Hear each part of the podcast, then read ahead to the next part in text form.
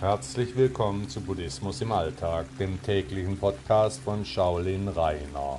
Schön, dass Sie wieder eingeschaltet haben. Heute geht es um das Hamsterrad im Kopf. Das Hamsterrad im Kopf. Jeder kennt das Bild eines Hamsters, wie er im Rad läuft und läuft und läuft. So gehen die Sorgen durch unseren Kopf.